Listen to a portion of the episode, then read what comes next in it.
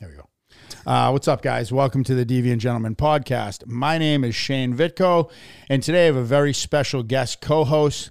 Um, you may know him as Mr. Sarcasm, uh, Mr. Caffeine and There you go. Sarcasm. Yeah, there you Mr. Caffeine and Sarcasm, uh, Mr. Logan Campbell. What's up, It's a pleasure, dude. It's good to see you finally. dude? All the way down here in Texas. This Yeah. has been a, a crazy trip. Um, and how long was your flight? It wasn't, Oh, what? Two and a half hours? Not Okay. too bad. And you came from Uh, South Bend. We flew out of South Bend. There's a there's a direct flight from South Bend, Indiana, to uh, which is where Notre Dame is. Everybody knows, you know, Notre Dame Fighting Irish. I actually didn't know that, but now I Yeah, do. that's well. That's what I'm saying. Everybody knows Notre Dame. So But isn't like, that you know- Michigan? I always thought Notre No, Dame. it's south of Michigan, just like 20 minutes south. but everybody, everybody's always like, "Oh, you know, the Fighting Irish Rudy," you know. and- Yeah, and yeah, that's but that's yeah. There's a direct flight from South Bend Airport, which is a tiny regional airport, all the way to Dallas. So Um, so a little backstory. So we kind of uh, we met through social media, through Deviant Gentleman, and then started talking, and ultimately it was like, you know, I was I, I watched a lot of your shit, and I was watching you know things you were posting and stuff, and I was like, hey, it'd be cool if uh, you know we could get you on the podcast, and um, uh. And here we are, and Yeah. you know this has been how many months ago that we talked about this? I mean, what, two or three somewhere yeah, around there? So not awful, but Yeah. um, yeah, and you, you made the trip, and and here you are. So um, uh, a quick rundown. So you are a law enforcement officer I am. for how long? This is going, including the time that I spent working in the jail. This is going on 12 years. Okay. Does that now? Does that count? So if you work in corrections, are you can because like in mass, it's considered sheriff. Like the sheriffs, uh, Right. what yeah. run and that's, the that was the same thing. But then if you switched over to be law enforcement, that doesn't uh, run concurrent. I guess like it's not. No, it was uh, I I'd worked and and I'll I'll say where I used to work is Boone County. I, I worked in the jail there, and then I worked on the street. So I got promoted to a deputy, which is a completely different job. So inside the jail was was one job, and I started part time when I was in college. So I would go home on the weekends and work in the jail, and Right. you know go back to school. Um, and then I got full time in the jail, and then oh two and a half years into that, I got I applied to be a, a road deputy, which is a, a police officer essentially, but transport, right? no, it's Oh, it's oh. in in Indiana we do. I know there's a lot of different uh, states do different things, but in Indiana the sheriff's department covers everything that a police department does, including the jail and the courts as well. So you know there was that there was that side of it, um, but we have correctional officers for the jail, and then we had road deputies for you know responding to emergency calls that sort of thing. Um, but so then when you started as actual uh, like working for a department, that was starting from square one. Like that other time doesn't Right, accrue yeah. towards your retirement or anything like that. Right. Okay. Um, and uh, So I'm in a different department now. right, Yeah, right. Um, married? I am. How Yep. long? Be ten years in December. I know it's crazy. And you get a couple, Feels like a lot longer. and you get some sproglets at home too. yeah, two of them. Yeah, How old? uh, five and seven, Five and seven. Yeah. Boys, girls. both.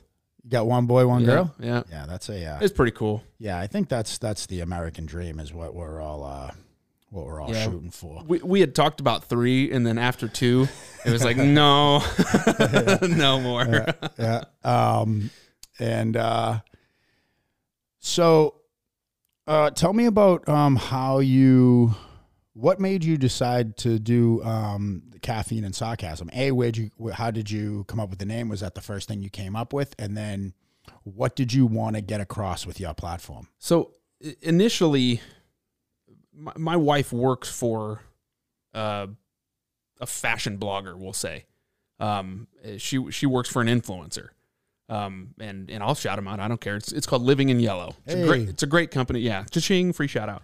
um, and when she had initially, we had moved up to the area that we live in now, um, and I had gotten this this new job at this new department, and you know we'd worked off of just a cop salary for years.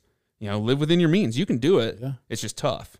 And she had followed this gal for years, and she was like, "Hey, she's hiring, and she's in this area. I'm gonna apply for it." I'm like, "That's a fucking unicorn job. you know, right. just because there's a name for it doesn't mean it Right. exists." And well, sure enough, she gets hired, and I'm like, "Well, that's pretty cool." And she brings home a laptop, and so I'm like, "What? Is this all about? Like, you know, how does this work?" So I watched them do what they did. You know, it's you know it's, it's fashion related stuff, but I was watching it and I was like, I could do that, and I just took. My, I used to be um, Officer Campbell 182. That was my original handle, and What was the 182? that's my unit number. Okay.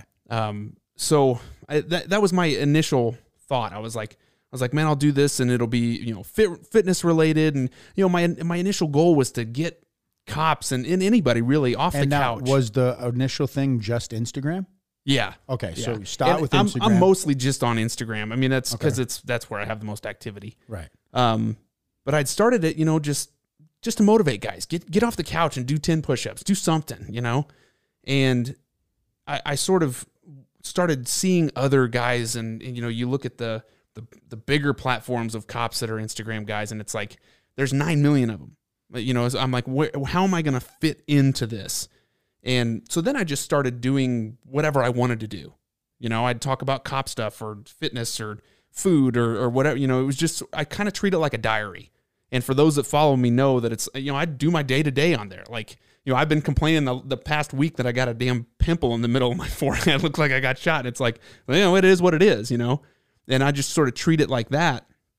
And recently, I think it was in two or three months ago, actually, I had just I the thought came to my mind. I was like, I really kind of want to get away from the whole Instagram cop because a lot of it is is sort of frowned upon. You know, I mean, you get the guys that are definitely out clout chasing.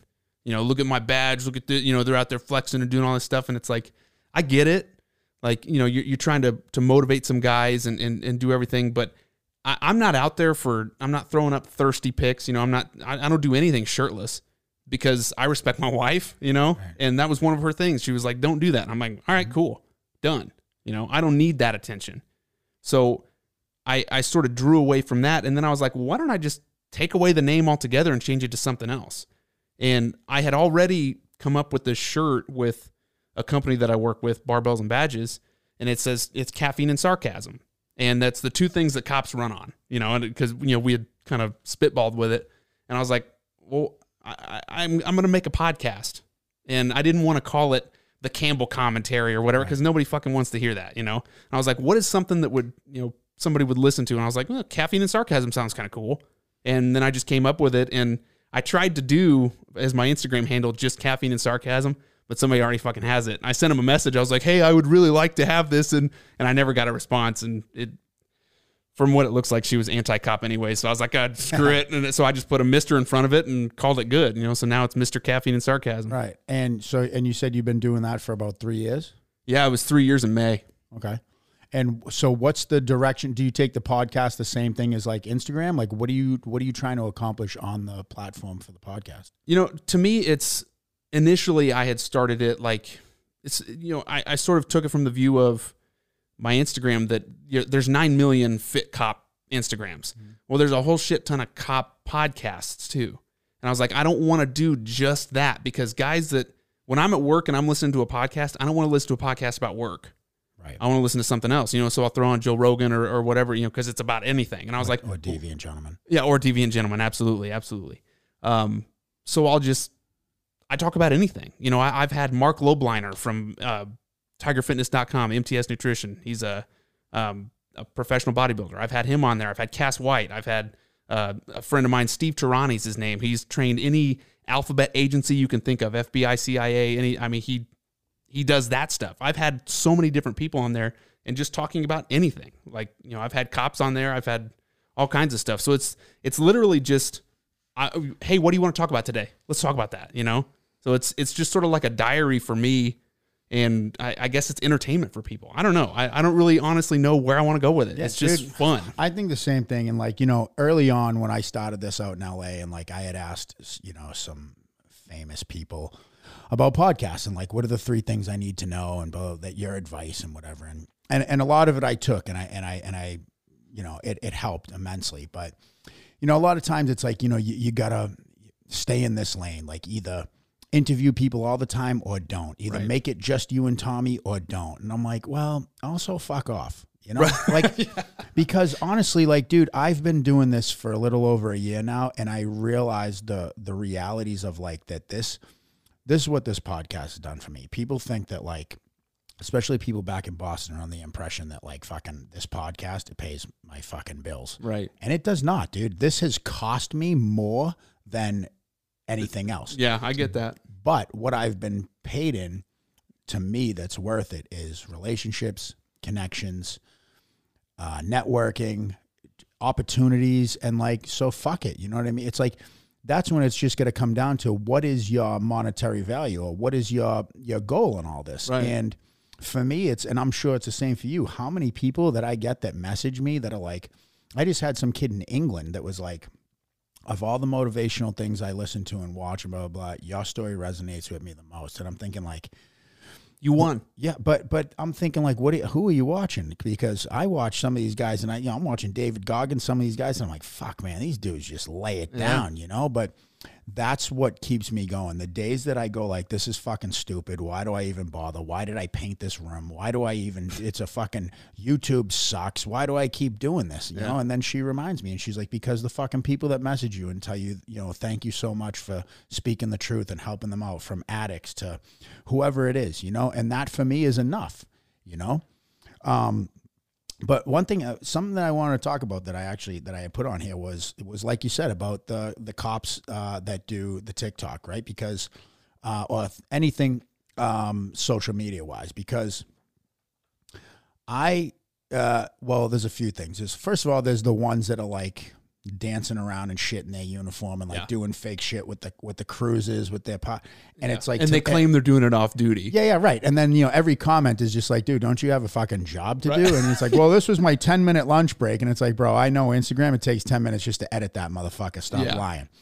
But, um, and it's like you know, I mean, but like I do follow a lot of canine cops and a lot of stuff they're doing and shit, and it's Yeah. like you know that stuff to me is is I like it. Now, I also think about.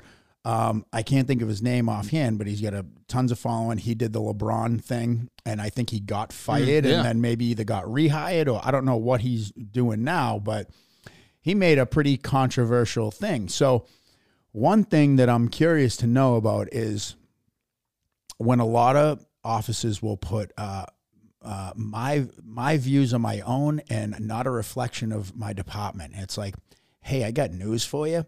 You can't say the N word on your Instagram and it doesn't affect your fucking Yeah. department. So like I'm very confused by that a lot when it's like my views on my own. I'm like, well, yeah, but also no. Yeah. You know, it's a. I don't think anybody can say that. Honestly, I, I don't think anybody should. But yeah, I I actually am supposed to schedule something with that particular officer. I don't remember his name. I Um, reached out to me, didn't even answer me, Yeah. motherfucker. um, he's supposed to come on my show. Just and I hit him up like right after it happened because you know somebody I know knows him. You know, one of those mm-hmm. networking type Right, kind right. of things.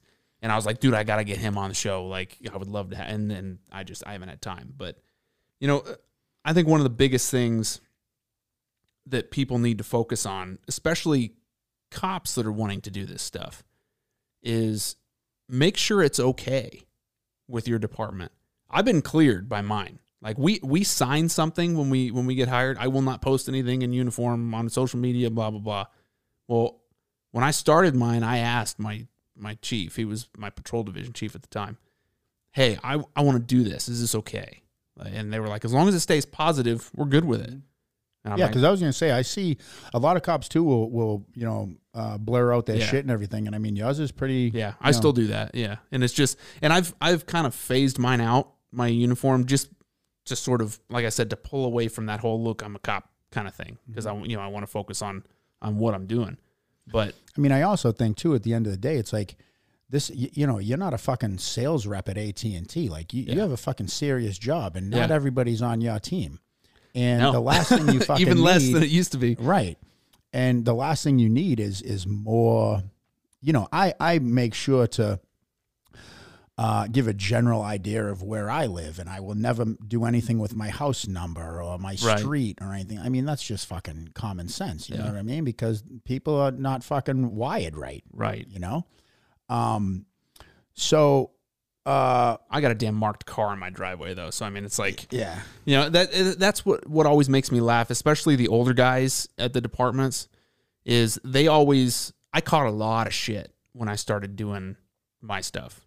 You know, from from guys my age to older guys to whatever. Oh, you you're doing famous stuff or whatever, and it's like, it's like, look, I, I I'm not doing it to hurt you. I'm not doing anything to you. Shut the fuck up. Mm-hmm. Like I'm I'm trying to do something for me and and do something for everybody else. You know, motivate them. Get get them. You know, maybe you should listen to one of my messages. You know, and, and you wouldn't you know be the way you are, but you know we're public servants at the end of the day especially if we have take home vehicles. Your vehicle has a unit number on it. You know, it, it's it, they typically have a car number. Right. Uh, your name and badge number is public information. It, it's not like people don't know that you're a cop, Right. especially if you have a take home car. They you know they fucking know where you live. Everybody that lives in your area knows where you live. So I mean, you know, everybody who wants to be all secret squirrel about shit, it's like, don't be a cop then, or do something that's actually secret squirrel. What's what is uh where you are right now? What's the number one thing? I mean, everywhere is gonna have gangs, drugs, the whole shit. But what's what is the number one thing that you're dealing with daily, nightly, shiftly, whatever the what are the most calls? Meth. Meth. Yeah. I mean, it's, you know, especially the area that, that I work, um, there's a lot of factories. So the older guys that work in the factories have to keep up with the younger guys and they'll use, they'll start using speed. Um, and it's like when I was in central Indiana, we saw a lot of the homemade stuff. You know, it was, it was kind of dirty. It wasn't, it wasn't like crystal clear. And I get up north and it's like fucking breaking bad shit. I mean, it's, I was like, holy cow. And it's, you know, it's coming from south of the border. And, you know, and, you know, you talk to the, the guys on the, the drug units and everything. They're like 100%. Yeah, it's coming from south of the border. Nobody makes it anymore. You know, it's, and the funny thing is, is we have, we have such a, an odd, uh, spectrum of people that we deal with because we have Amish, and I'm talking like horse and buggy Right. Amish folks and Hispanic drug gangs. But do the Amish want you to kind of stay the fuck away from them and like let us police our own people kind They of thing? they come into town. Because I just think of the show Banshee Yeah. with the Amish, like with Yeah. uh, Proctor. no, it's uh they uh they do kind of keep to themselves, but they do come into town. And you know, they'll go to Walmart or Aldi or whatever and you know, they'll just be riding down the the street with their whole family in the back of this thing and and it's it's interesting. You know, some of them have have their things all lit up with all different colors and it And I mean, like you a- can't get calls from them because they don't have phones, right? they go to a phone bank. It's like it's like a local phone for like the 12 families that are in the area and and do you have you seen drug abuse within that community or no? You know, you get the ones that are on Rumspringa, the you know the the young kids when they are deciding if they're Oh, gonna they're gonna stay. yeah, and they call it uh, they're uh, jerked over. They're jerked over the fence if they stay on the you know the English side of of life. And uh, I have noticed that uh, the the kids that are jerked over like their weed. Um, of course, You know, marijuana is still illegal in Indiana, um, even though it's actually illegal here too. Michigan, oh, uh, Illinois, Ohio, and I think Kentucky is legal now. So we're like we're literally in the middle. Right. But you know, I always tell them like move to fucking Michigan. Like it's right there. You know, we're 20 minutes from it. But yeah, So, me, uh, and here's here's what what really drew me to this. First of all, since I got sober, since I started the podcast, since my perspective on life has changed, and and I guess I've fucking grown up. Uh, we all have to at some point. but it, you know, and it just took me a long time. It took me to 38. But you know, my whole life was like it was two sides. It was, you know, cops and robbers, right? And like for me and my friends and everyone I knew was like, fuck the police. Mm-hmm. Y- You're trying to prevent me from having fun, doing what the fuck I want to do. It's not fair. You know, you guys pick on us and all this shit, right? Then even when I went to prison, fucking COs and blah, blah, blah, and all this shit. But what I can say is that even throughout all that, my whole life, right, is that I always, even in the town I grew up with, had this one guy uh, that no matter with you know just with within the round, uh, obviously with uh, with exception to like uh, great bodily harm or something that's a major crime, but other than that, it was make sure I got home you know, if I had shit, dump it out. You know, uh, to the lines of like, you got two choices: either I'm going to take you in or dump it on the floor. You know, Right. both suck, but it's your choice. You know, Yeah. so obviously I'd rather dump it out. And then even in, when I was in prison, uh, there was a lot of COs that I disliked and I thought worked way too fucking hard. But then there was ones that we used to say just did eight and hit the gate. You know what I mean? And like, you know, they, they weren't, it's not like they were bringing drugs in. It's not like they would let you get away with shit, but they didn't go out of their way to break your fucking balls. Right. So, uh, back to my point is that for the longest time, I would have never imagined that, you know, I'd have friends that were cops, people that I uh, respected and, and had friendships with. And now, you know, I have more law enforcement officers following us, have sent me these, you know, their unit patches and coins that I talked to. That, you know, I just had Matt out here staying with me for a few days. The second time he's been here, he's a close friend of mine. You and I have got close, and, you know, and it's, it just it blows my mind but i think what it helps especially again what do we use these platforms for and for me it's that i know i still have a lot of friends that struggle with addiction i know i still have friends that are in and out of prison and i also have friends that are police officers and my goal is especially with such a fucking torn nation right now between who's liberal and who's conservative and who's a cop and who thinks to fund them and who does drugs and who doesn't so for me this is a place to show that like dude, shit is possible, right? Like you can change. And if anything, it's like it, it helps me get a better understanding of how offices are or how, you know, the, the logic and, and what you're trying to do. And then on the flip side of that is to like know that not everybody that does drugs is a piece of shit and just going to waste away and do nothing because you can turn it around. You just have to do the work. Right. So I am curious to know if, because my impression of you is that I don't feel like you go out and and uh, try to break balls. So I'm, I guess my question is when you, uh, how do you determine when you meet when you get to a call or something and there's drugs or something involved with? How do I offer this person treatment as opposed to just fucking you know tag them and bag them? You know, it's if you were to ask anybody that I've ever worked with, um, especially recently, they would not tell you that I'm I'm a hard charger because I'm not.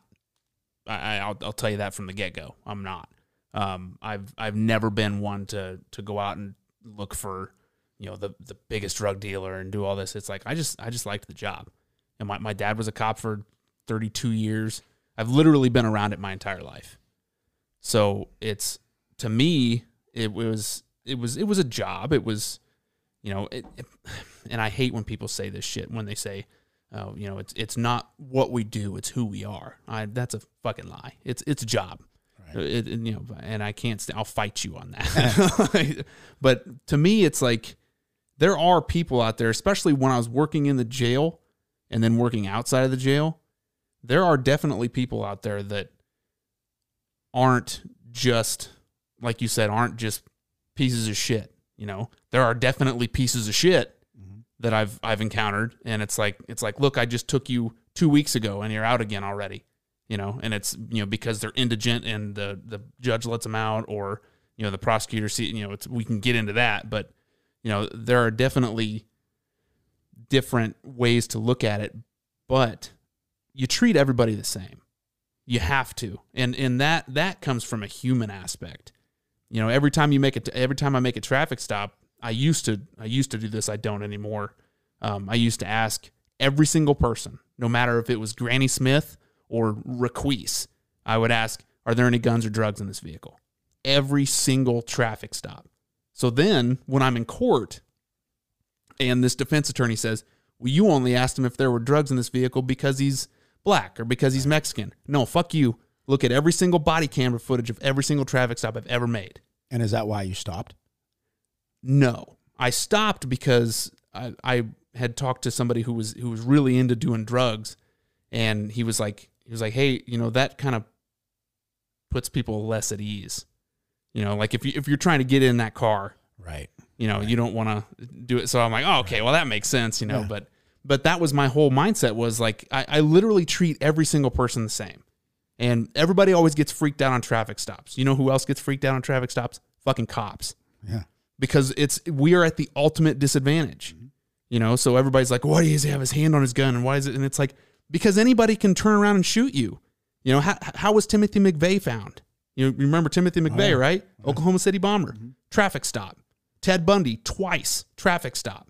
I mean, it's like we don't know who we're walking up on. So yeah, because you're, you know, you might be pissed off because I stopped you for having a license plate light out or a tail light or whatever, and you might think it's petty. It is petty, but you know what? Criminals got to get A to B somehow Right. and that's how you find them. So, to me, treating people like a human being, treating them the same from the beginning. Oh my God, she hit fucking camera when she walked by. I think she's pointing at the fucking ground. From, fr you know, from the get go, it's you, you have to treat everyone the same, and and you have to you have to give respect to to receive it. No, you're fine. Um, but in the long run, if people start treating you like shit, then it gets a little frustrating because I can only say "sir" so many times, and you know, s- still feel like you're you're even gonna be listening. Right.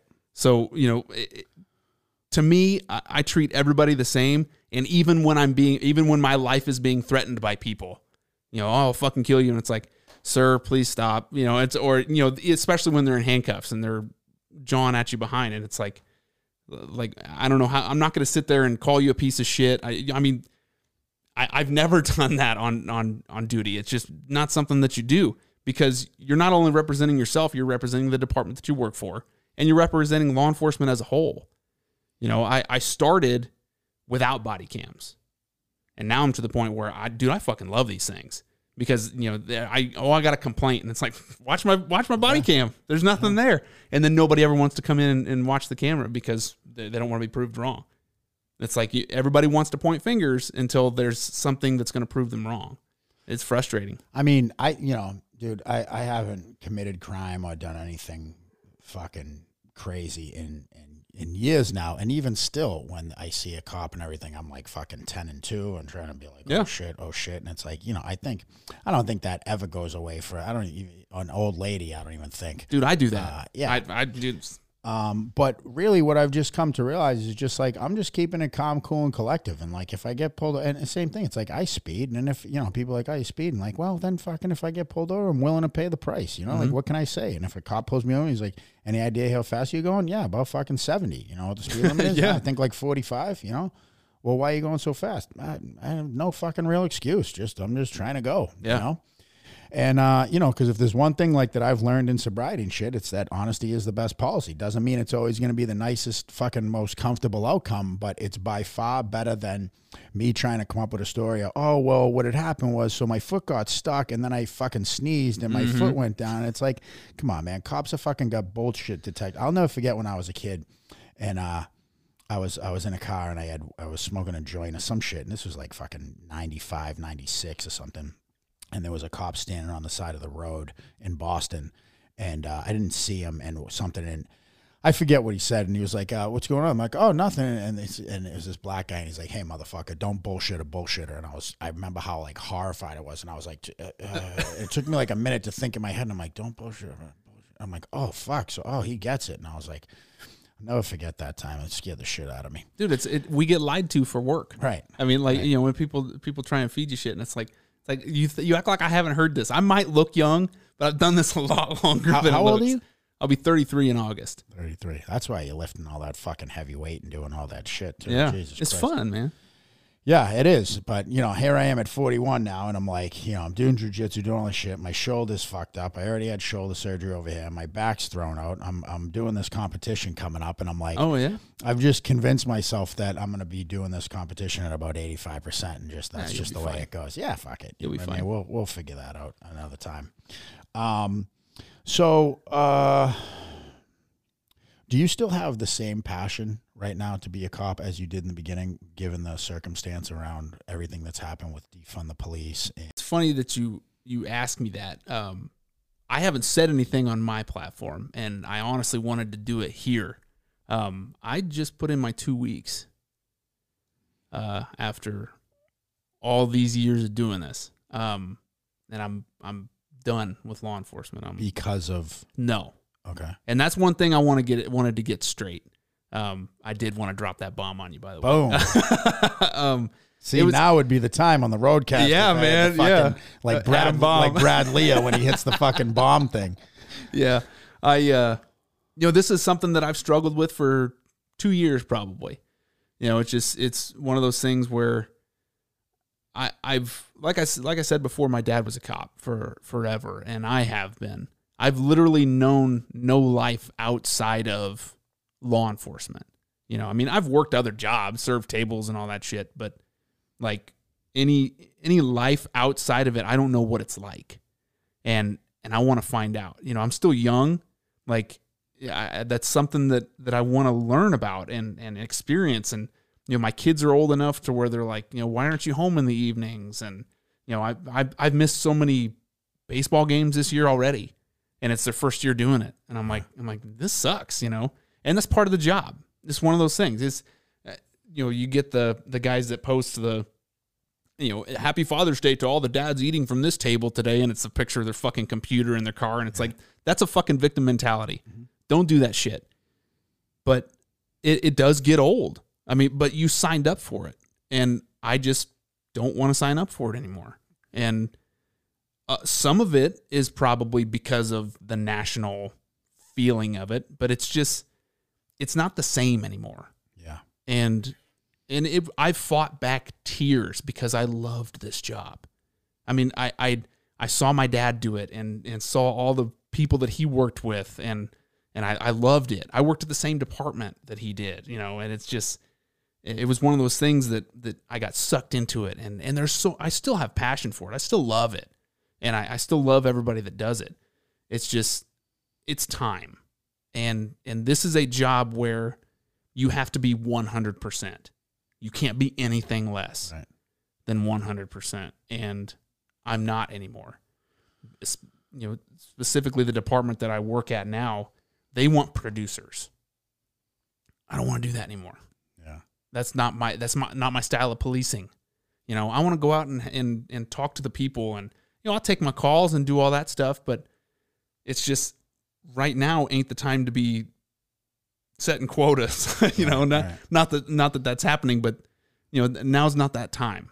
You know, and it's just so just, then so now then what do you have? What's the plan yeah, for next? Um, I accepted a sales job, a sales position in the private sector, um, okay. which I'm I'm nervous about. I mean, it's. What about like private security? Would you ever do that? I, I looked into that, be, and it just want to just be done with. You know, I just kind of want to be done right now. But do you have any fear of like um, I know, like for me, separating from the military, a lot of guys separating from, you yeah. know, especially you know my friends that are team guys and stuff like that, and have done this certain thing for so long, and then of course go to law enforcement because now you get kind of fed that chaos a little bit, you get mm-hmm. that kind of brotherhood thing, and then when that's gone, now what?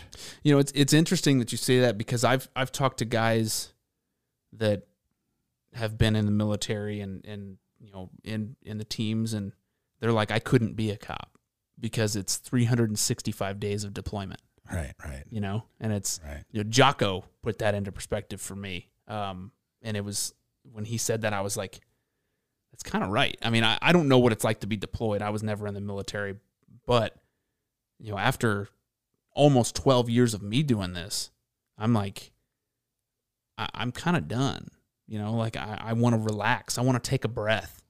And well, it's that instant spike of oh, stress dude. to come back to. And I mean, that's like you're deploying every day because it's like hit the job, mm-hmm. stress, then come home, shut that off, and oh, hi, honey, hi, kids. Yeah, yeah, let's play fucking Matchbox, guys. You know what I mean? And not yeah. remember the fucking house that I walked into where kids were getting raped or some shit. You know what I mean? It's like, yeah. that's a tough thing to keep going back and forth. So, uh, but, you know, I think that's commendable too because it's like, I think a lot of times we hold on or stay in something for too long because we think we're mm-hmm. supposed to, we have to. Uh, I have to make my dad proud still. Um, it's all I know. Yeah.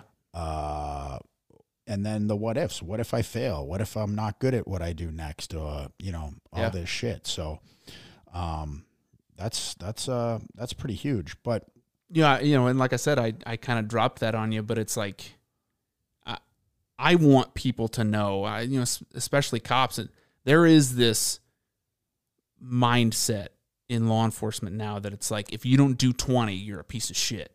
If you're quitting now, then you're just a pussy. And it's like it's like no, I'm I just I just don't want to do this anymore. Like I have this opportunity and I'm going to take it. I want to jump on it because I have so much more life ahead of me. Why would I want to be miserable for the next? Because when I when I got at the department that I'm at, I had to start over retirement wise. I got 15 years till I can retire. Who's going to hire a 48 year old that's waiting to pull his pension? Right. Nobody. You know, and I'm just why would I be miserable? Why would I not do a job that you have to be 100% in? You know, why why would I want to do that? And you know, so it was like I saw this opportunity and I'm going to jump on it, you know. I'm I've I've had fun. I've I've loved what I've done and I love the guys that I work with, the guys and gals, but it's it's time. And and I'm willing to admit that and it's it's okay to do that. I started therapy uh, 2 months ago. Going to a therapist just you know, it's and it I've never been involved in a shooting, thank God. Uh, you know, but I done seen some shit, you know, that, that that'll be there forever. And I almost I almost died in 2016. I was almost run over, and it's just like a lot of stuff builds up and builds up and builds up. And I, I've heard it put like, you know, you, you can only fill up a bucket so much. And without somebody taking out from that bucket, mm-hmm.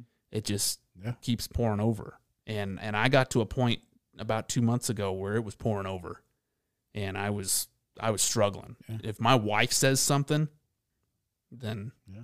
then I'm like, oh, I need Dude, to. that's that's why I that's why when I found breathwork when I went to LA and then finally got into that and for me that was that you know like a pressure cooker every time it's just getting more and more it's like you know for the normal person you know the normal drinker if you will someone that can you know have a glass of wine with dinner or drink a beer and, and when it's half empty or, or you know it's not all the way gone and leave it on the counter and go shucks like that never fucking resonated in my head so for that person that works a nine to five Monday through Friday and Friday hits and they have a two glasses of wine and Mhm.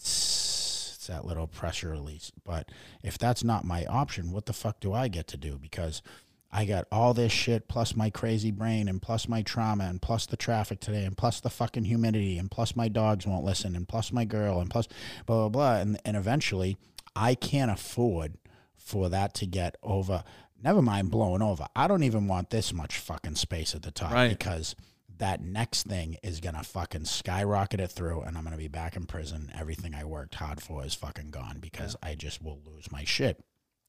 So for me, I found breath work and I found, you know, I, and that's, I recommend to anybody. If breath work's not your thing, fine. If therapy's not your thing, church, I mean, you got to find something. And it's, it's, to me, it's more than going to the gym. Going to the gym is great. And it's, it's just, for me, it's not enough. I needed to do more so that I could, you know, I used to tell people like I did breath work once a week to keep society safe. You know, like that's that's what's keeping you safe is like because then the pressure drops a little bit and I'm able to deal with your bullshit on a weekly basis and then and I make I keep making room for bullshit. You so, know, so I can go to the grocery store yeah, exactly. and not fucking Exactly. kill somebody. Um, but uh, prior to you dropping this bomb, uh, I still do have fucking uh, police related. Yeah, let's let's do it. And I just want to say real quickly that I do apologize to uh, my buddy Matt at the Operational Athlete, my buddy Will, uh, Bowman boy, Will Jones, and Travis, the owner of Alpha Elite Performance. Uh, we did a podcast last week, and uh, for the first time in my uh, history of podcasting, I fucked up the video and erased it. I fucked up the audio, and it just doesn't exist anymore. But one thing that we did talk to about that I was talking to Matt about is because I think it is a huge issue with offices with drinking because Oh yeah. that's that's how the fuck are you supposed to deal with this shit, dude? How are you supposed to deal with deploying every day? How are you supposed to deal with turning it on, turning it off, seeing some shit, and doing all this stuff? And I, you know, I, I honestly have worked closely with a few uh, offices that have reached out to me and been like, "Hey, man, I think I have a fucking drinking problem." And it's Yeah. again another thing to me that I go like. Uh, uh, it's so crazy that I can be available to help somebody in that line of work where once upon a time I would have been like, fuck you, dude, we got nothing in common. You Yeah. know, and I'm able to see past that now. And so my question is it's it's a shame that uh not that I think smoking weed should be a thing, but it's a shame that like a CBD with this delta 8 thing or the microdosing mushrooms or the you know these other th- You ever natural tried DMT? yeah, I haven't, but like I have a buddy who's a ranger, and uh, he just went and did whatever that toad serum shit is Yeah, in. Mexico. Yeah. and it fucking changed his life. And he's tried this, he's tried that. I mean, I've watched this kid struggle with PTSD and wanting to blow his fucking brains out legitimately to where he's like, dude, I, I just got rid of all my firing pins, you know? And like, I watch him struggling, and it was one of those things where I wish I had an answer for him, and I wish I, I could take it away from him, and I couldn't. And I kept telling him, like, this is your path, man. Like, you have to figure it out. It could maybe it's smoking weed, maybe it's there. I don't know. You have to keep trying, and hopefully you don't blow your fucking brains out. Like for me, getting sober, it was like I had to keep trying different things, and like I shot heroin for fucking you know since from twenty three to thirty eight. You know, so it's like I just had to keep trying, and all I had to do was not die. As long as I didn't die, I had another fucking shot. So fortunately, I didn't die until I finally found what worked for me. Um, and you know, he went and did that thing, and man, I can just I can just see it in him of how transformative it is. Um, but um, uh, I mean, you know, I think that's something that, and it's like I think we talked about with Matt and stuff, is that it's just it's just something that will continuously get shot down, and it's it's a fucking shame that it's like his booze that's legal, and you can completely fuck your wife life up, and fuck your wife up, and you know get you know drunk drive and hit somebody. I mean, Yeah. God knows. I mean, the the the possibilities are endless, as opposed to being able to do something that's natural that uh, could maybe fucking save some lives or, or change the mentality of people. I read a thing one time about breath work with cops in Canada, and the department did breath work every morning before they went into went on went onto the battlefield or whatever, and shootings were down, and Yeah. you know all kinds of things were down because. The officers were able to have more of a level head and be more released and not so stressed out. when know? they when they take the d- big deep breath in and then let it out, they go, "Eh." Sorry, that was corny. tough crowd this Um, thing on. Right? Yeah. um, you know, I I think it's, I, I do know that alcohol is huge in law enforcement, and luckily for me, my addiction has been fitness. Um, I may not be the fittest guy. I might not look, you know, I'm not fucking what's his nuts from Alpha Nutrition, whatever. I, I don't remember the guy you had on recently, the guy that owns the the supplement. Oh, Travis. Travis, yeah. Yeah. I might not, be- you know, look like him, but I mean, you know, fitness has always been a passion of mine, Yeah. and luckily, that's that's my addiction because I don't like to go out and drink because then the next day I can't work out. You know, my recovery is so then Yeah. shit. I gotta miss the gym. You know, so to me, the Iron Asylum has always helped. Um, but as far as like CBD, I use CBD. Um, I use a, a company called CBD Ops. It's fantastic. Yeah. I was really skeptical of Me it, too. and you know they they hit me up and they're like, "Hey, we'll send you a bottle." Actually, yeah, I seen you post. Uh, I think the black bottle, Yeah. right? Because I, uh, I just had him same- on my show. Yeah, You know, I was the same way, man. Where I was like, especially I'm sober, and I'm like, I don't really want to do this, and like, I don't know if it's okay, and blah blah Mhm. blah. But I did research and I looked into it, and like, I was experiencing a lot of pain, and I have to, you know, I take an ibuprofen 800, and you know, uh, all this stuff, and I was like, you know what, I'm gonna give it a shot. And the first time I did it, man, I was so horrified. I'm like, I'm just waiting for it to hit, and I'm gonna start tripping balls and be completely paranoid. Mm-hmm. But and it was not nothing that. like that. It was li- literally no effects other than like I, I started taking it when I broke my toe in jujitsu, and it took the throbbing away. That's it. All it did was just not have a pulse in my toe anymore. I still had, uh, you know, it was still uncomfortable and hurt a lot, but it it was enough that it subdued the what I was experiencing that kept me from sleeping.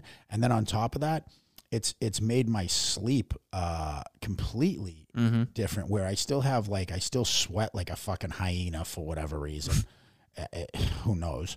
But my my sleep isn't as thrashy. It isn't as sporadic of Yeah. waking up for no reason or you know just fucking crying or who who knows what. But um, I've I've become a, a big a big supporter of that myself, and I just I just don't know enough about all the the microdosing and all that other stuff. And for me personally, like I'm already at a place where uh, I've dealt with a lot of stuff and I'm I'm cool.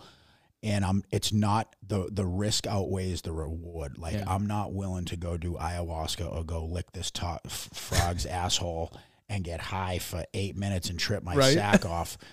And you know, and they're like, oh, but people have never thought about heroin again and never thought about cigarettes. I'm like, that's cool, but also I feel like I'm the one that's the one that's gonna go there and do it and be like, dude, I need to get all the. To- I'm gonna start the fucking toad farm and just lick these. I'm gonna carry one around in my pocket and just be licking its asshole all day long Yeah. to get fucked up because that's my mentality, man. Yeah. Like I know me Mhm. and I'm not willing to do it, but that's me, you know. And I, and I don't I don't knock any of that shit. I just think do your fucking research, talk to guys that have done what they've done, but it's it's just a shame that uh, it's not more of an accessible thing because then you, you fail a piss test. Yeah. You know?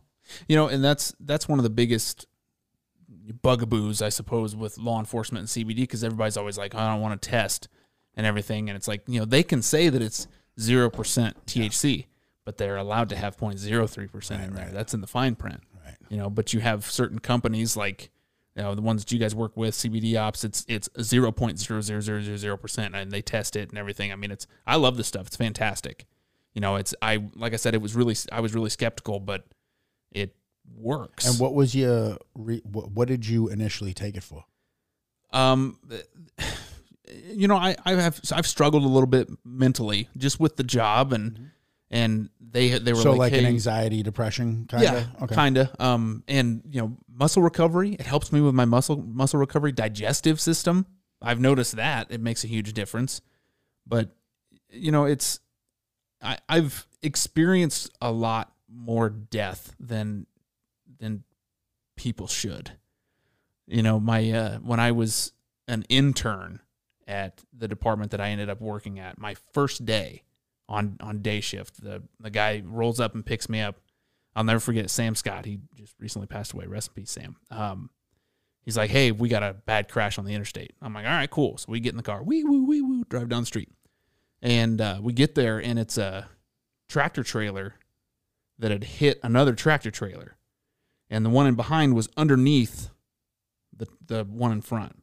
The the tractor was was underneath the trailer, and we get there, and the back of the trailer is up against the windshield of the one in in behind, and there's people there trying to put out a fire. It had caught fire. The other truck drivers were there with their little tiny fire extinguishers, and the fire's getting getting bigger and bigger. And we're like, you need to get back, or at least you know the the deputies were. I was just an intern. I was just standing there. Um, then all of a sudden, we heard a loud pop, and inside the cab, the driver woke up, and the superheated air and diesel fumes and fire made it into the cab, and he started screaming. He was burning alive, and we couldn't get to him. And uh, sorry, yeah, we had to stand there and listen to him die because we couldn't do anything. And you know, you you get to these moments where you're you're literally listening to to death and and they're, you're helpless. That was my first day as an intern. Uh for 2 minutes we had to listen to him scream. And then he finally died and we stayed there for 6 more hours cuz they couldn't put the fire out. It was so hot. It, what what he had hit um was rubber gaskets was in the truck in front of him and they were just burning and burning and burning. So I stood there and smelled those and him burning all day long for 6 hours. Right after we left that scene, we went to a 3-month-old that had died. A SIDS death. And I'm like, what is this? like that's so for people that don't know what cops deal with, what they see, that was my day as an intern. And so we went to this infant death. And then the next day I had to do the autopsy for that. So I watched him cut open a three month old. You know, so when I say I seen some shit, uh, it's there's there's so much there that I, it's it's hard for me to even remember sometimes. But I, you know, a, a couple of weeks after my internship, we were, uh, my, my wife now, she was my fiance then. Um, we were sitting down at uh, her parents' house, and her mom had fixed barbecue spare ribs, and she sets this plate down in front of me, and I break out in a cold sweat, um, and I, I can't get my breathing right, and I'm like, "What's going on?" She's looking at me like, what are you doing? Like, what's what's the problem? And all I could smell was him, Yeah. and that's all I could see. And it just it, I I lost myself in it, and I didn't understand what was going on. And now after uh, these many years of doing it, I can feel that when it comes on. I know when it's coming, and I know how to deal with it. You know, I, I But what did you do to learn how to deal with it? you know, I did some research. I looked into because I'm not an anxious person. I've never been, you know, I don't sit there and do all this Right. stuff. It's just that I'm just I'm cool. But I found anxiety creeping in. So I found different little exercises that I would do to sort of relax myself. You know, breathing helps. Working out has always helped me, but little tiny things like that I can do by myself.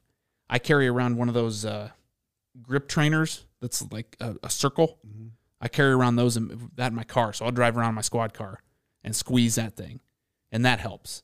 Or I'll I I found this one where you you take your your finger and you push down in the the very like you, the heel of your hand, and you you push as hard as you can all the way up your thumb, and then you go all the way up your index finger.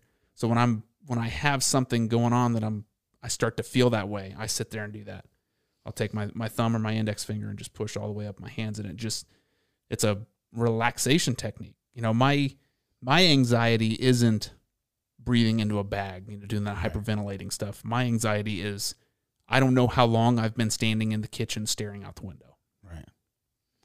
Yeah, because I, you know, I experience, especially like you know, with uh, Kat and I, like she can kind of get a, a lot of anxiety real quick, and and it starts to turn into a panic attack quick, right? Where like I have to bring her back down, and for me, I've never really been like that. I've never, but what I and like I, I had often said, uh, if I write a book, I was going to call it like a duck on water because that's me, right? Like uh, on the surface, I look, I'm fucking, I'm good, but underneath the legs are doing a fucking Paddling like So hell. Yeah. I would sit here just like this and uh, be completely fucking losing my shit, but you'd never know it because I'm just like squeezing this chair right now, like we're fucking on a roll on the Superman roller coaster going down, and I'm just like, holy fuck, holy fuck, holy Yeah. fuck.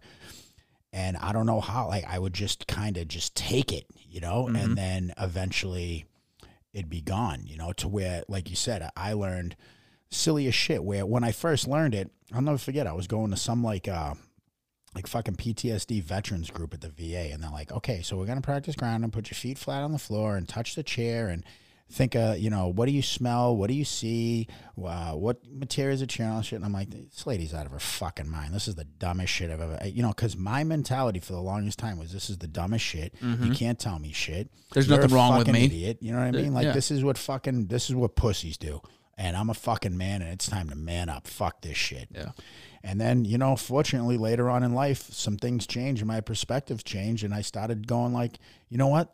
All these things that people have told me throughout the years, maybe there's a fucking reason why they told them to me. Let me give it a whirl. And I would start to do it. And it's like, you know, seriously, where it's like, I, I could see, and it's like almost now eh, eh, by habit, any chair I sit in, I go like this when I first sit down because I'm just like subconsciously going, what's the material and what, you know, what's this made of Yeah. or whatever, you know? And it's like, I think that attributes a lot to how not having to go to a restaurant and sit with my back against the wall or, you know, I still have this issue with when I eat food, I still eat like I'm in fucking prison and I have 35 seconds to eat. And like my girl, everyone always makes fun of me because I'm like, we go out to eat and I'm done in fucking 13 seconds like this. And everyone's like, bro, no one's going to take your shit. And I'm like, I know that, and I promise you, like I, I'm fine. I'm just I'm hungry, but then I'm like, wait, everyone's like not even halfway done with their shit. So like, I have to like force myself sometimes, and I'm just like cutting slow, and I take a bite, and I sit, and internally I'm going, fuck, I'm about to pick this up with my hands and just devour it,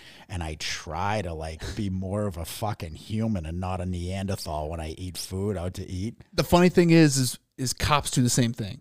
I literally, we literally just ate at Whataburger, and we sat down and and I open it up and it's gone in ninety Had seconds. no time to breathe. Yeah, and and my father in law is sitting there. He's he's had two bites of his, and I'm like, I'm like, see what I've become. Like this is this is what happens. But it's so funny that it's that way in in jail and prison. it's that way on for us on the outside too because we might have seven minutes to eat our meal, you know, until the next call comes in. So it's I know exactly what you what you mean with that.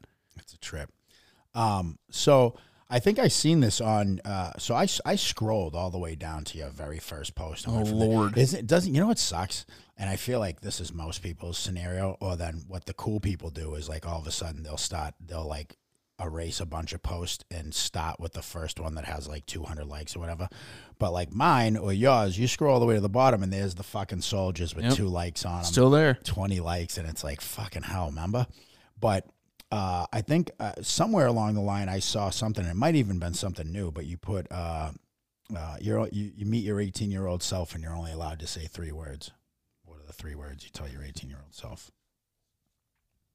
What did I put? I don't even remember. I don't I don't even think I looked. I just fucking I looked at like a couple that that people answered to and stuff. Yeah. But right now, 18 year old young little Logan maybe goes by L Money. Who knows? He's 18. He's got. I was a DJ back then. I got, may have. one hoop earring. Yeah. Hey, I did. I had. I was. Hell, I had three piercings. Dude, I had You know- four.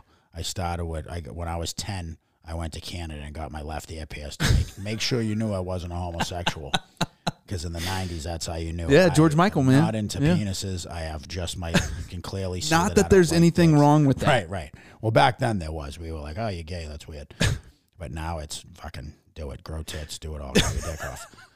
Uh, but um, yeah, I got my my ear pierced, and then you know, someone else, some girl I dated, drove a pin through my other ear, and Mm-hmm. then other ones I had all these hoops everywhere. Fucking what a jerk off. Yeah. Uh, I know what mine. Eighteen. What I'm gonna say is, never shoot heroin. Yeah. Yeah. That, I mean, that's. That's it. Or so, I, I- but I wish it was uh, three words that could really hammer home like, "This will kill you." You know? Yeah, like right. this will ruin your fucking life. You know, Yeah. um, I've I've actually brought two people back to life with Narcan. Narcan. Yeah. Yeah. Not at my old apartment. We our, our new one. We don't carry it, but No I- shit. yeah. I thought it was a requirement. It's uh that may be you know different in states, but because our Huh. EMS is so close to us that Oh, they, they, they don't see the right. they don't see it as as a necessity. Is uh, has there been uh, much of a heroin fentanyl pandemic where you are? in central Indiana, yes. Um, up north where I am, it's it's more meth.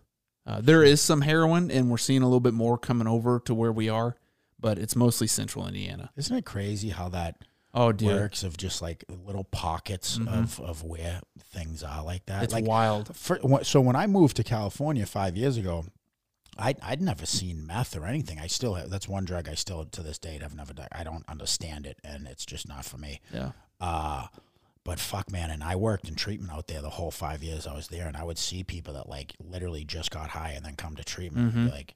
Dude, what about what you're doing right now? It seems fun? Yeah, I'm I've never understood that. I don't get where the good times. Oh, dude, I'm telling you, it makes you want to fuck and blah blah. Blah. Yeah, blah. Uh, And they're I was gonna scratching say- themselves Say, and- babe, I love you, but you walk in front of the camera this time. I'm gonna fucking punch you in the face. So wow.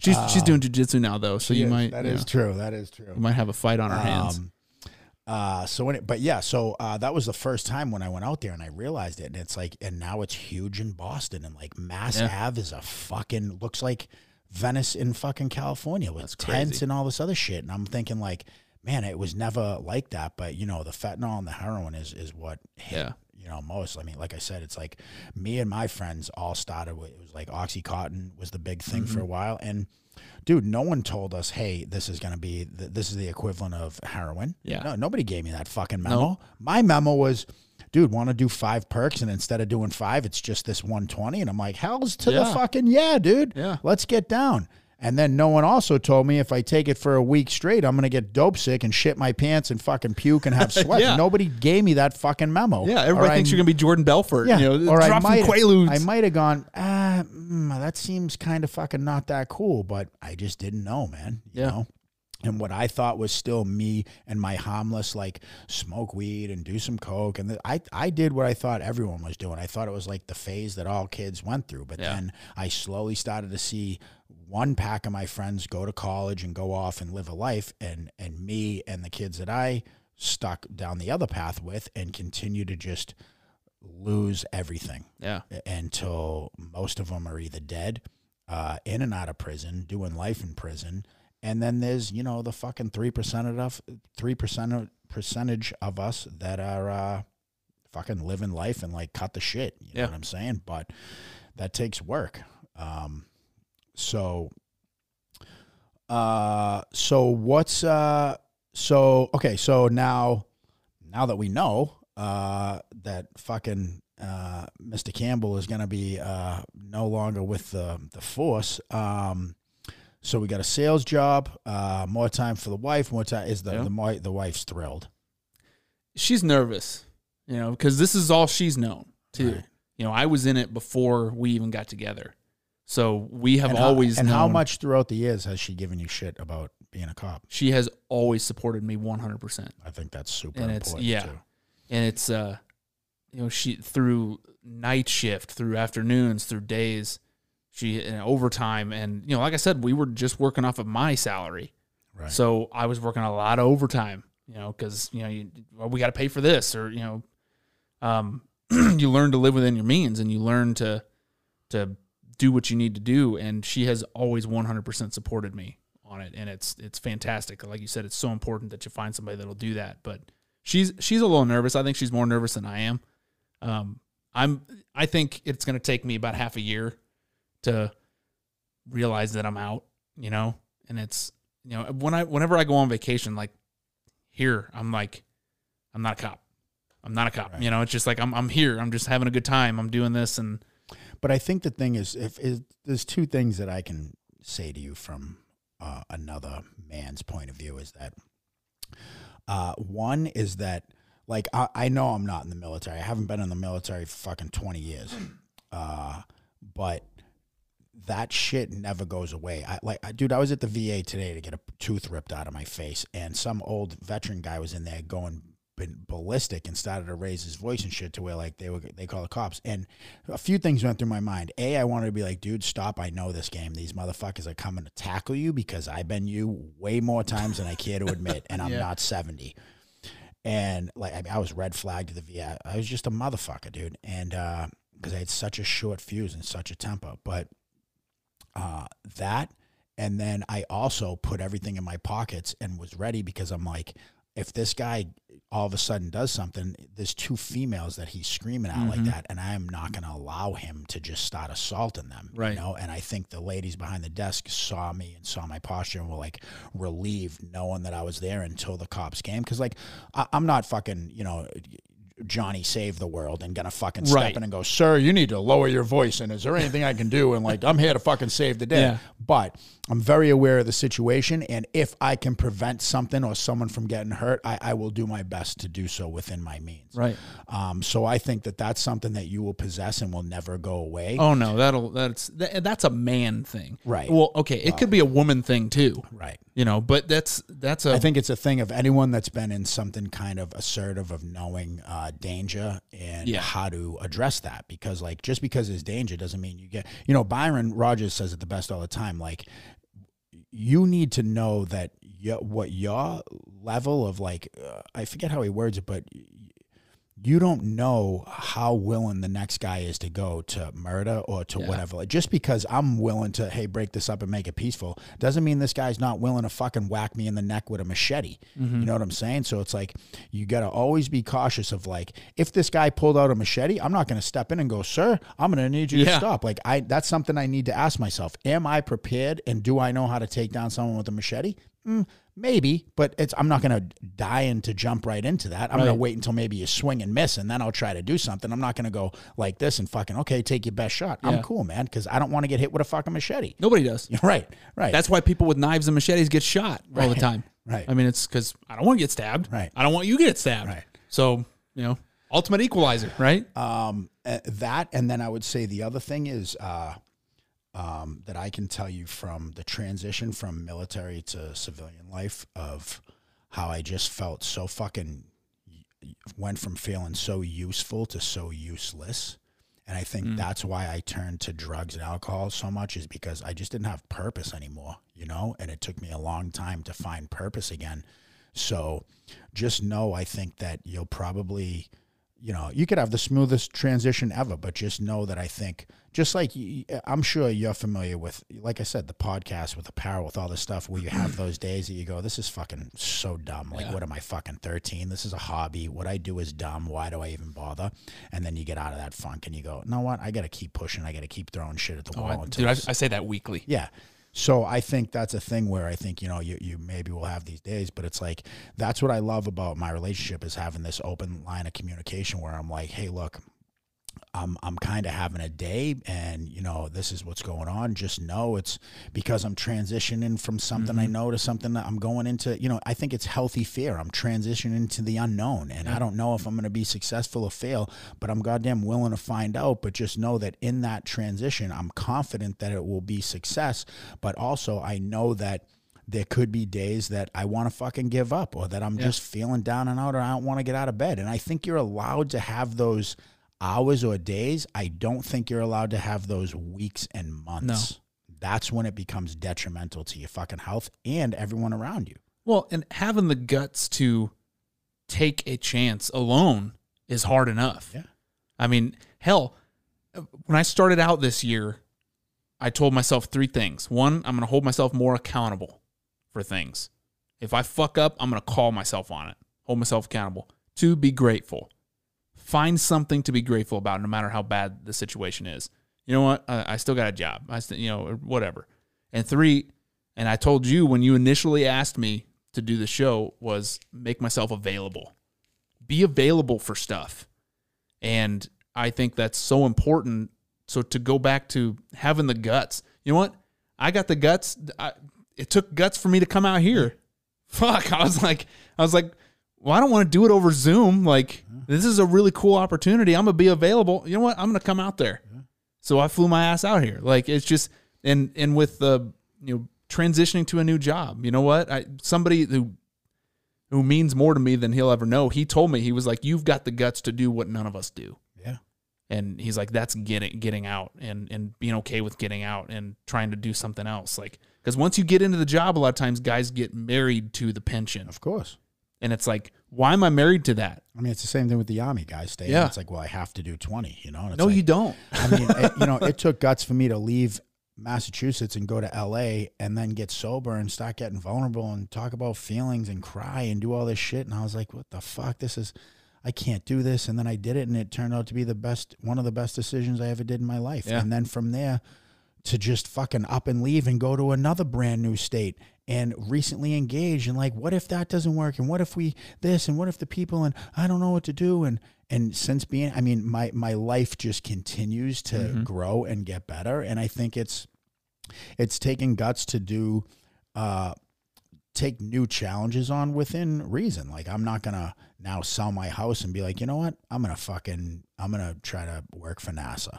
You know, I mean, it's not a realist. I know what's realistic within my life, but also like, you know, I keep dumping money into the company to take a fucking chance. I keep doing these farmers markets to take a chance. Like mm-hmm. nobody's just gonna come knock on my door and be like, "Hey, do you know where I could find some beard butter? Because I can't find it anywhere." You know what I mean? It's like, it's like you said that something that I, I think I reshared it, but someone because there's so many different brands of so many different things. But someone was like, you know, if, if you're getting down on your business or whatever, have you ever gone down the bread aisle?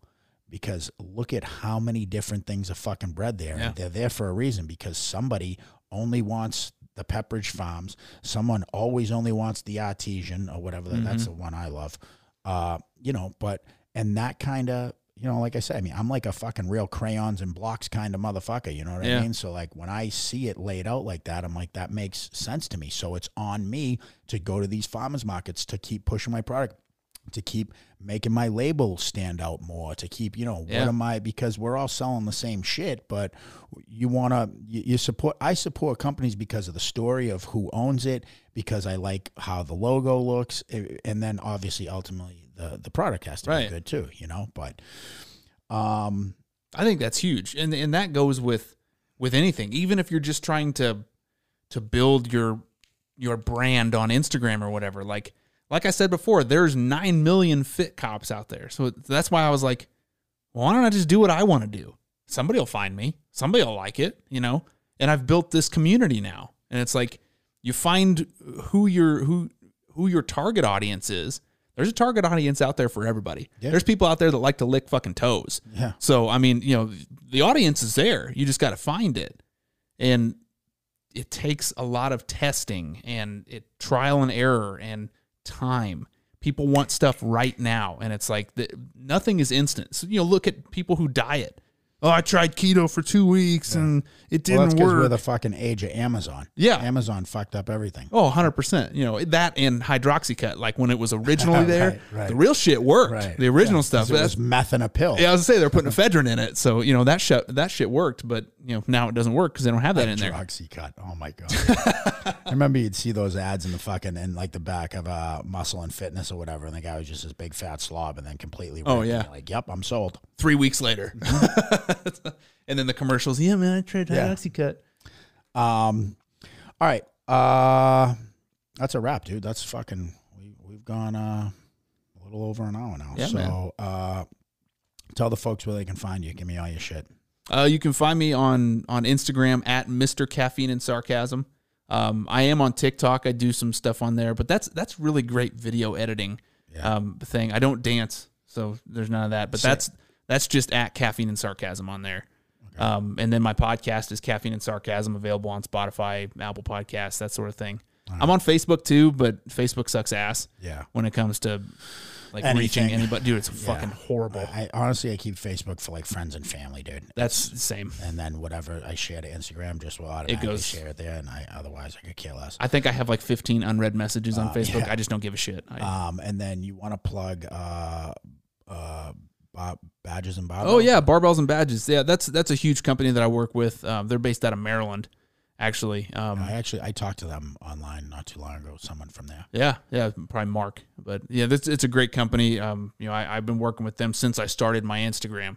That was the one company. You know, you get a bunch of guys that have a fucking discount code for everything. Right. I work with like three companies, and they're the one that I've stuck with the most because they're awesome. You know, they they have a obviously there's the barbells and badges section, which is you know that's where if you see me on Instagram, you see me training in these stupid fucking headbands and you know leggings and shit because I don't care what people think. I, So I wear headbands because I sweat like a maniac.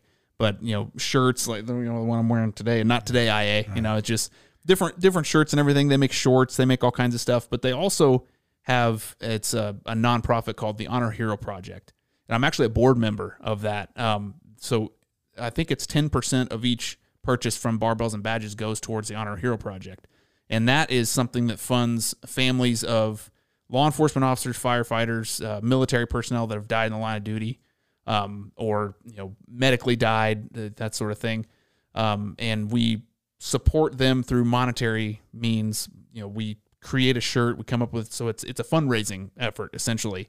Um, if you can go to honorheroproject.org for that. Um, it's a really cool thing. You know, we, we did one for for my friend Jake Pickett that was murdered in 2018. Uh, we did a shirt for for him, and we do one yearly for it. So I mean, it's it's just a really great thing. So you know, Fuck there's yeah. yeah, it's pretty awesome. Awesome.